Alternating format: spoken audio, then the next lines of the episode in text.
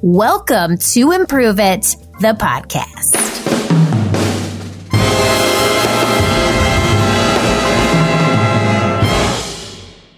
Michael Geraghty, welcome to the Improve It podcast. Hello, Erin. I'm so honored to be here. Um, I am so happy that you're here. You've already been on the show. You you have a soundbite on the show from when we did the blooper reel, and I introduced you as. Have you listened to that? It's okay if not. I introduced you as a teddy bear. I A said he's a very bear. a svelte man, but he's like a giant teddy bear. So you are you're on the show. I'm so happy to have you. Tell everybody a little bit about Michael Geraghty and then what you do at Improve It. Sure. Hello, world. My name is Mike Geraghty. I am an improviser the, located in Chicago, Illinois, where I play at such theaters as the IO Theater um, when it was still open, and the Annoyance Theater, and occasionally at the CIC Theater. And I've taught classes and performed all over the country. And I am a co facilitator at Improve It. Yes, he is. And he's a fun one. I'm so happy that you're here. And it, I mean, truly, Michael, I feel really lucky because we have so many talented people um, that perform with us during laugh breaks, that facilitate our workshops. And I, I'm glad that we're giving the Improve It fam a chance to meet the Michael Geraghty. So let me ask you this. Why you've been here with Improve It, what, since 2016? You've been doing improv for a lot longer than that. So, why do you think improv is such a great teaching tool for communicating and communicating effectively? Okay, so I think improv as a tool and a way to teach these skills, I think works really well because it forces people to use a part of their brain that either A, they're sometimes not used to using, or more common, they're just not used to using it in this specific way. So we're pulling people out of their comfort zone and challenging them to use their brain in ways that they've never used it.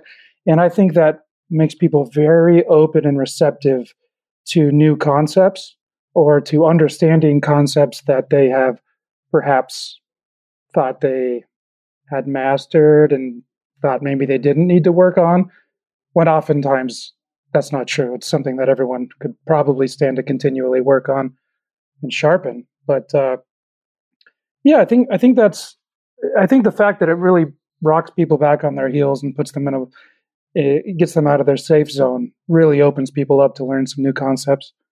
That's it. That's it.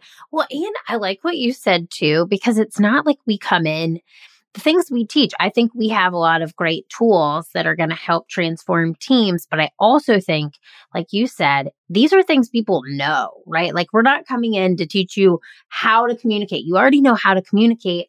We're just taking a little band aid and then we're taking, we're putting a little band aid on what's broken. And then we're giving you a shiny new, beautiful cast to fix it. and the metaphor I went with. I don't know, but it is, it's truly an art form and the way that improv opens people up, the way that it helps people to communicate differently is why I love it so much. And you and I, we've done so many workshops together over the past year, four or five years now. That's crazy, Mike. Five years, five years. Um, so how have you in those five years seen teams transform using improv to help them communicate? What are some of the things that you've witnessed? This is actually a great segue off, to piggyback off of what we were just talking about. When you say everyone knows how to communicate, and a lot of people think they don't need to relearn these concepts that we've been told since we were children. But the truth is, people don't realize that there are lots of situations where these these practices and these concepts should uh, be practiced, and they don't realize they're not doing it. Things like email communication or Zoom communication or even multitasking, communicating while multitasking. These things are so inundated in our everyday life that people don't realize that they are not executing the basics of communication. And they don't realize that because that's the first thing we learn when we're children is make eye contact don't speak when someone else is speaking. So people don't realize that they don't do these things. And so when we come in with these these workshops and remind people of of some of these basics in ways that they have never thought about them or learned about them before, and then applying them into different areas of professional life that they have never thought about applying them to, you can see the light bulbs go off in real time. And I remember yeah. this is might have been what my soundbite was, but I remember talking to a business professional who has been doing this for a long time, who makes a lot more money than me, say the actual words of, you know, I never realized that I should stop working at my computer and typing when one of my employees speaks to me to give them attention and talk to them. Now I realize that that's something I should do. Yep. And I was yep. like, that is such a basic tool of communication that we all ignore, and uh, you can see it click. And and he's gonna he's gonna take that to his family, to his kids, to his coworkers. Um, so it's interesting how you can see this stuff really take hold in real time, and I've seen it a bunch of times.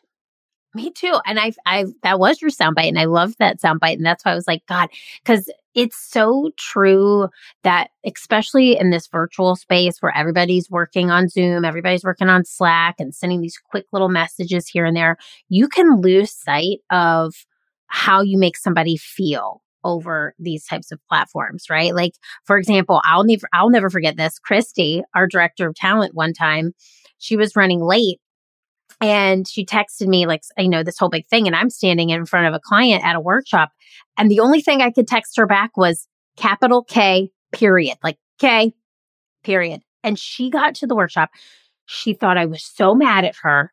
And I was yeah. not mad at all, but I was lit- like, that was all I could do in that moment. Right. But that's a prime example of how these things can be misconstrued and how especially when we're lacking that face to face communication over Zoom, over some type of chat or text message or email, people start to take what is said and they construe it differently. So I want to take this to one of my favorite activities, and you know this very well. It's called Last Letter Word.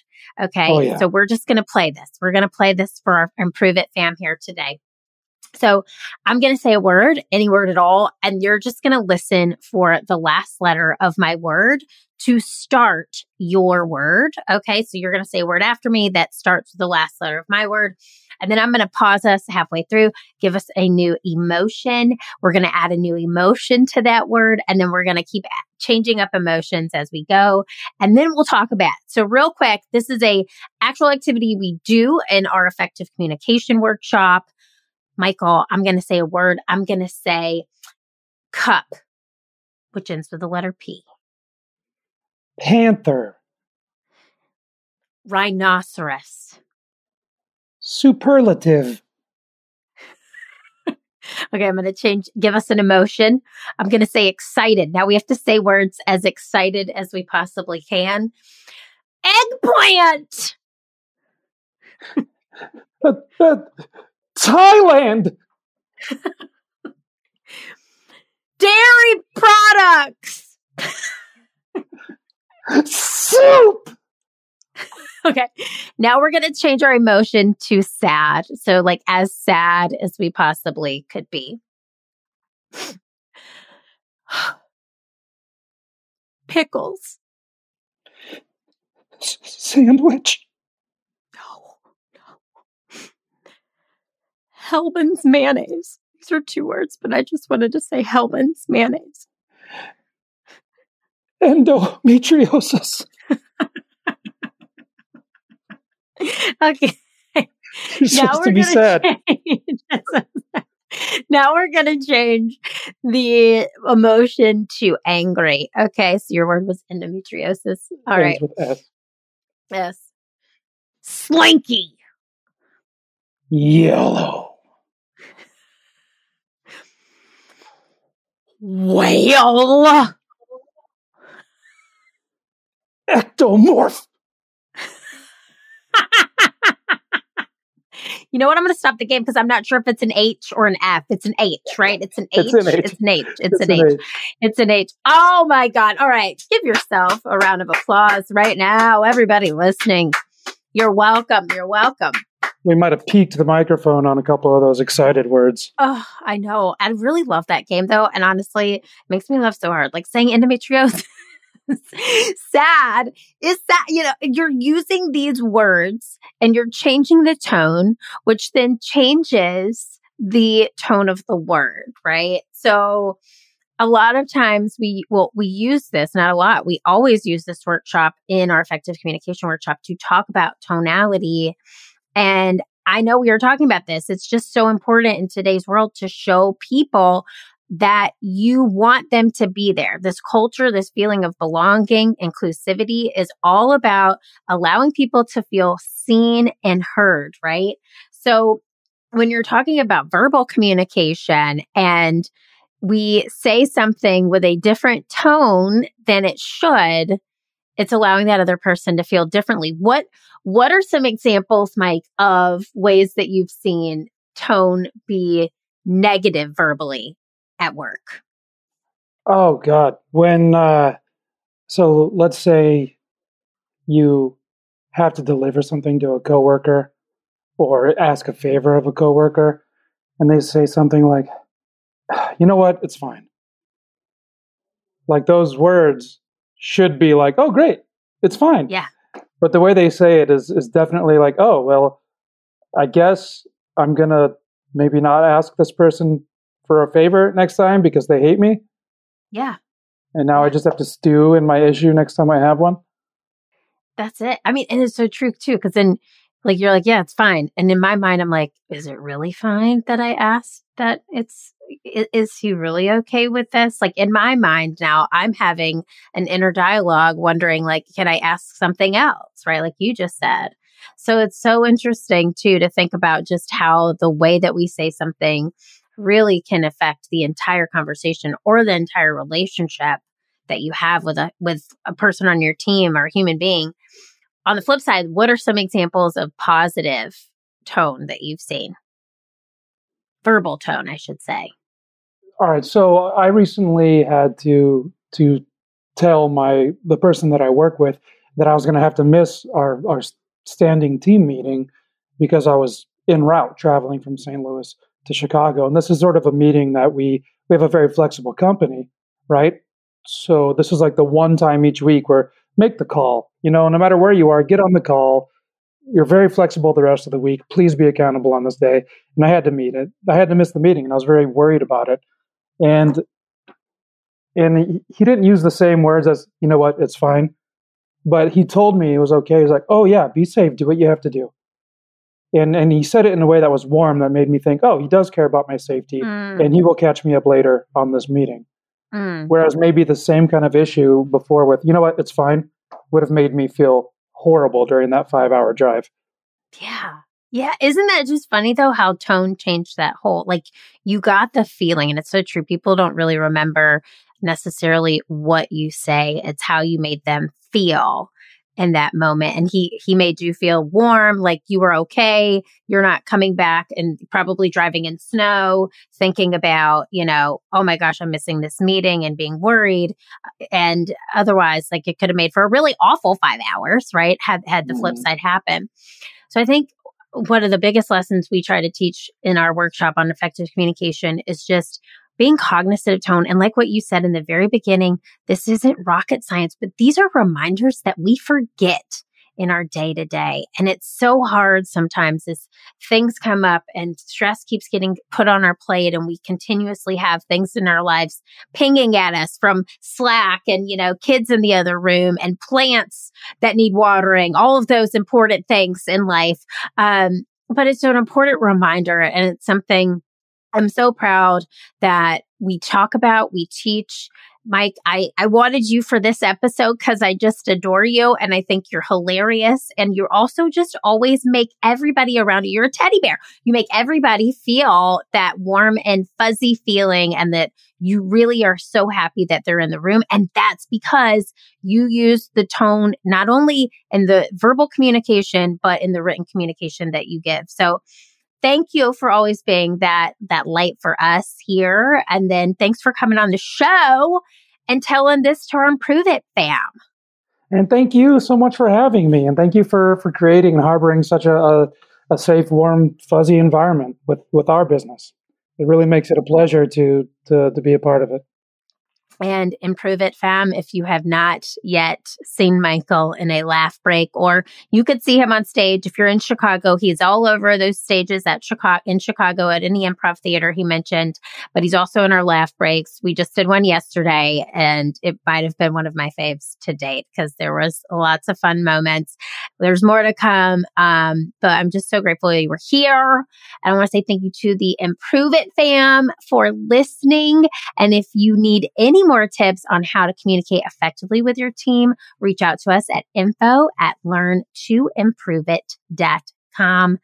Michael Geraghty, I'm giving you a hug on my computer. Do you feel this? You feel oh, this yeah. fuzzy little huggy? Okay, this, this is a good example you. of tone, professional tone.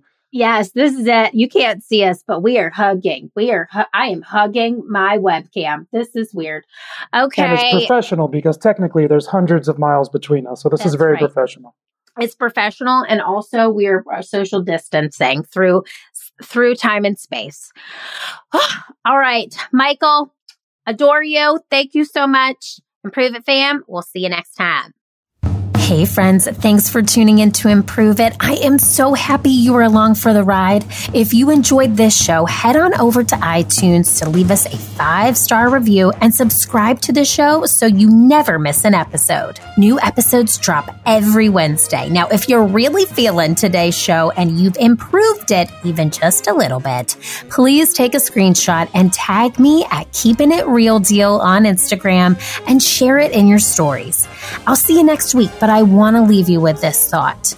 What did you improve today, and how will that help your future successful self? Think about it. I am rooting for you, and the world needs that special it that only you can bring. See you next time.